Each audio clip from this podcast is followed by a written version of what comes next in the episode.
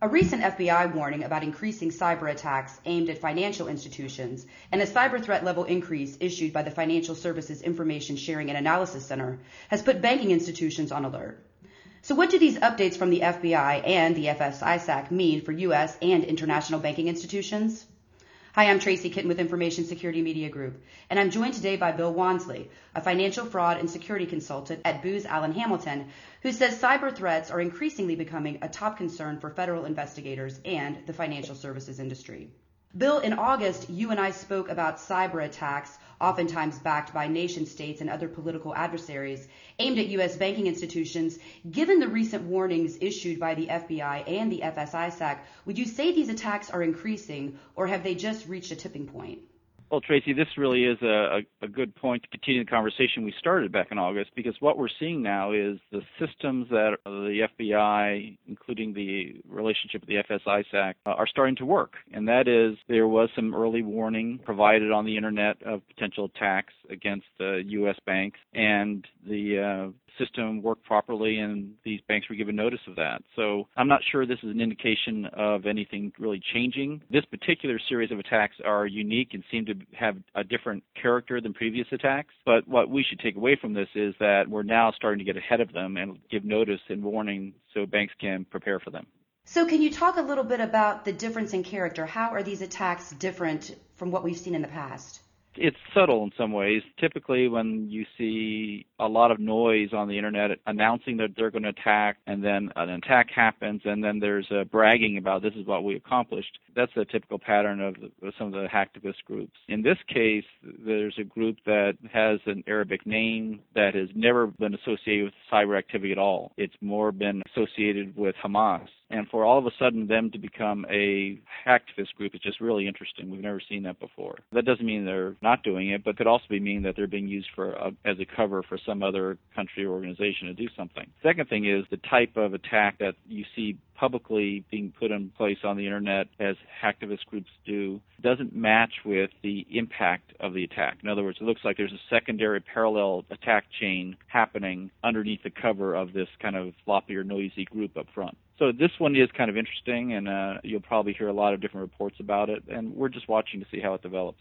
Now, the cyber threat level for the U.S. banking institutions, which is monitored by the FS-ISAC, was last week for the first time elevated to high. What does this mean, and what steps should financial institutions be taking now, Bill, to ensure that they're adequately mitigating risk? Well, for, like I said, first of all, the fact that they elevated to high shows that there was a specific threat to U.S. banks, and that's pretty obvious to confirm on the internet. You can go out there and find that threat. Second thing is the banks should be very cautious about whether or not all of the kind of security protocols they have in place are in fact uh, in place and all the patches have been updated on their systems. Uh, they don't have any random servers out there unprotected. So there are ways to mitigate these different types of attacks depending on how they are. We've seen actually three different types of attacks in the past couple days. So each one of the banks, I'm sure, were collaborating with other peer banks to find out what those different types of attacks were, what IP addresses were used so they can block them, and really kind of tighten up their own uh, infrastructure to prepare for an attack. Now, going to the FBI and its warning, it lists a number of areas of concern, including denial of service attacks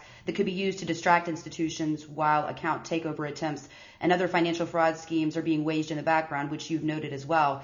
Do you think that financial fraud is really the greatest concern, or are these attacks often after more? So it's very difficult, of course, to ascertain exactly what they're after until it happens, frankly, because we don't know their intent all the time. In this case, it seems to be more politically motivated than anything. But you can imagine, as we talked about before, how that political cover could allow them to cause even greater embarrassment if they were to penetrate a payment system and, and perhaps do some fraud while they're doing that. You know, again, it goes back, what's the objective of the attack? Are they trying to embarrass the institution? They're trying to embarrass the country or, or retribution? Are they just trying to get payback for the sanctions against a particular country, for example? Now, recent site outages experienced by Bank of America and Chase have gotten a lot of attention and they were suspected of being backed by the Iranian government. Do you believe there's merit to some of those rumors? There are indications that it's an Iranian group. The uh, timestamp when they did brag about the impact on taking down Wells Fargo was seven and a half hours in advance, which is the only country in that time zone is Iran. So there are a lot of indicators it's from that region of the world. But these hacktivist groups, frankly, can operate from a number of different locations, and you can also give the impression of being from one time zone when they're really not. So it's not conclusive, but there are certainly uh, have been some indicators, the use of Arabic names, Iranian names, and time zone that would indicate something from that part of the world. Now, based on what you've said, it does sound like these types of attacks are increasing, but some industry sources have suggested that these denial of service attacks, like the one suspected to have targeted Bank of America and Chase, have these been striking for a long time? There's been rumors, of course, that Citi, for instance, was hit back maybe in late 2011 or early 2012. Yeah, um, denial of service attacks are not that uncommon uh, across any major institution. Some are just annoying, and some are, are really distracting. If you're taking down, for example, a Wells Fargo site, the customers can't do business. And that does impact both the customer relationship and the revenue from that business. So, first answer is yes, they happen all the time, but most of them can be managed very effectively by the institution unless it's of such a magnitude that it actually impacts operations. And they are increasing, and it, it is something that all the financial institutions now are taking very seriously and putting in measures to be able to mitigate those attacks. Could the timing of some of these most recent attacks aimed at these leading U.S. institutions be linked to the U.S. presidential election? Certainly, there are a lot of things in terms of timeline. Clearly, there's a General Assembly happening this week,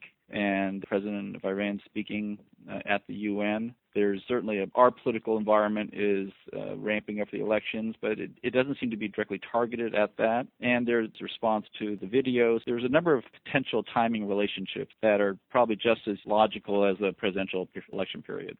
And then what about smaller banking institutions, Bill? Are they being targeted as well, and we're just not hearing about it? I haven't heard of any uh, additional. Like the DDoS attacks happen pretty commonly, but I haven't heard of any specific attacks like the one by this Iranian group, or claimed to be an Iranian group anyway. We've also heard they've hit Google and Akamai recently, very similar attacks during the same time period. So it doesn't appear to be just U.S. banks, but it does appear to be major brand names. And then what about these attacks? Are denial of service attacks the most concerning, or are other cyber threats posing greater worries? Some denial of service attacks are just annoying and they're just a statement. Others, as I said, could almost do damage to the uh, infrastructure and or could cause uh, impact on operations and loss of revenue. Those are the ones we're concerned about, and those are a little more sophisticated and take a little more resources to be able to, to, to pull off especially to get around the defensive systems that the banks have put in place. So it's kind of interesting to see as, we go through this week how serious the impact of these attacks is. That's a good point because I also wanted to ask about things that I've heard from other security experts. Some of them have suggested that these attacks pose significant threats to critical infrastructure because the hackers waging the attacks may inadvertently take down systems outside the line of fire. Do you think that those are legitimate worries when we look at some of these nation state attacks? Sure. If, if you're uh, really waging a nation state level attack and you, you could do some real damage to smaller institutions that aren't as prepared as the bigger banks, this could be a turning point in, in some sort of escalation at the national nation state level. I would jump to that conclusion quite yet. We'll see how the rest of the week comes out and uh, what happens uh, with other attacks. But it's very, very interesting development, and we'll see follow this closely for the next week or so. Now, you've touched on the fact that it could be organizations or institutions outside the U.S. that are being targeted as well. Do you think the same types of attacks are being waged against institutions in other parts of the world, or is the U.S. really the primary target? I think these specific attacks are waged against U.S. targets. The ones we're observing right now but uh, routinely there are attacks around the world against many uh, different companies around the world and government offices around the world. So certainly we're focused on what's here in the U.S. because that's kind of our turf. But uh, I wouldn't even conclude that these things aren't happening other places because they are. And then how concerned should other industries and organizations be? You know, we're all talking about financial services and the cyber threats that face financial services, but other industries would be other legitimate targets as well, would they not? Yeah, I, th- I think specifically those industries that, that we characterize the United States as the critical infrastructure industries. Those critical sectors that have information sharing bodies established by the FBI, for example. So, healthcare, I understand uh, there's one for critical manufacturing. The new legislation identifies a number of different sectors. But sure, healthcare, utilities, any part of the critical infrastructure, I think, is something that we should be concerned about. In closing, Bill, I wanted you to talk a little bit about what we can expect in the future. I think these attacks are going to continue. So, what steps need to be taken, and how can institutions ensure that they are protecting sensitive financial data and consumer privacy?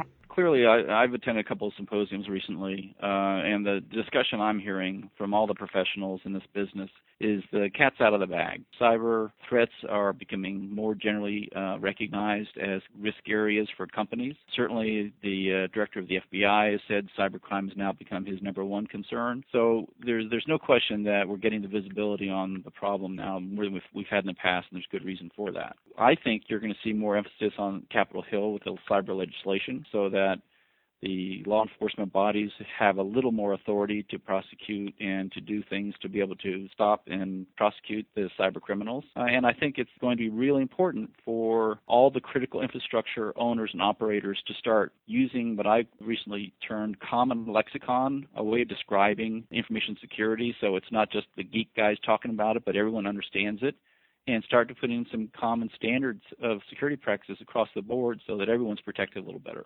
Bill, I want to thank you for your time today. Thank you. Again, we've just heard from Bill Wansley of Booz Allen Hamilton. For Information Security Media Group, I'm Tracy Kitten.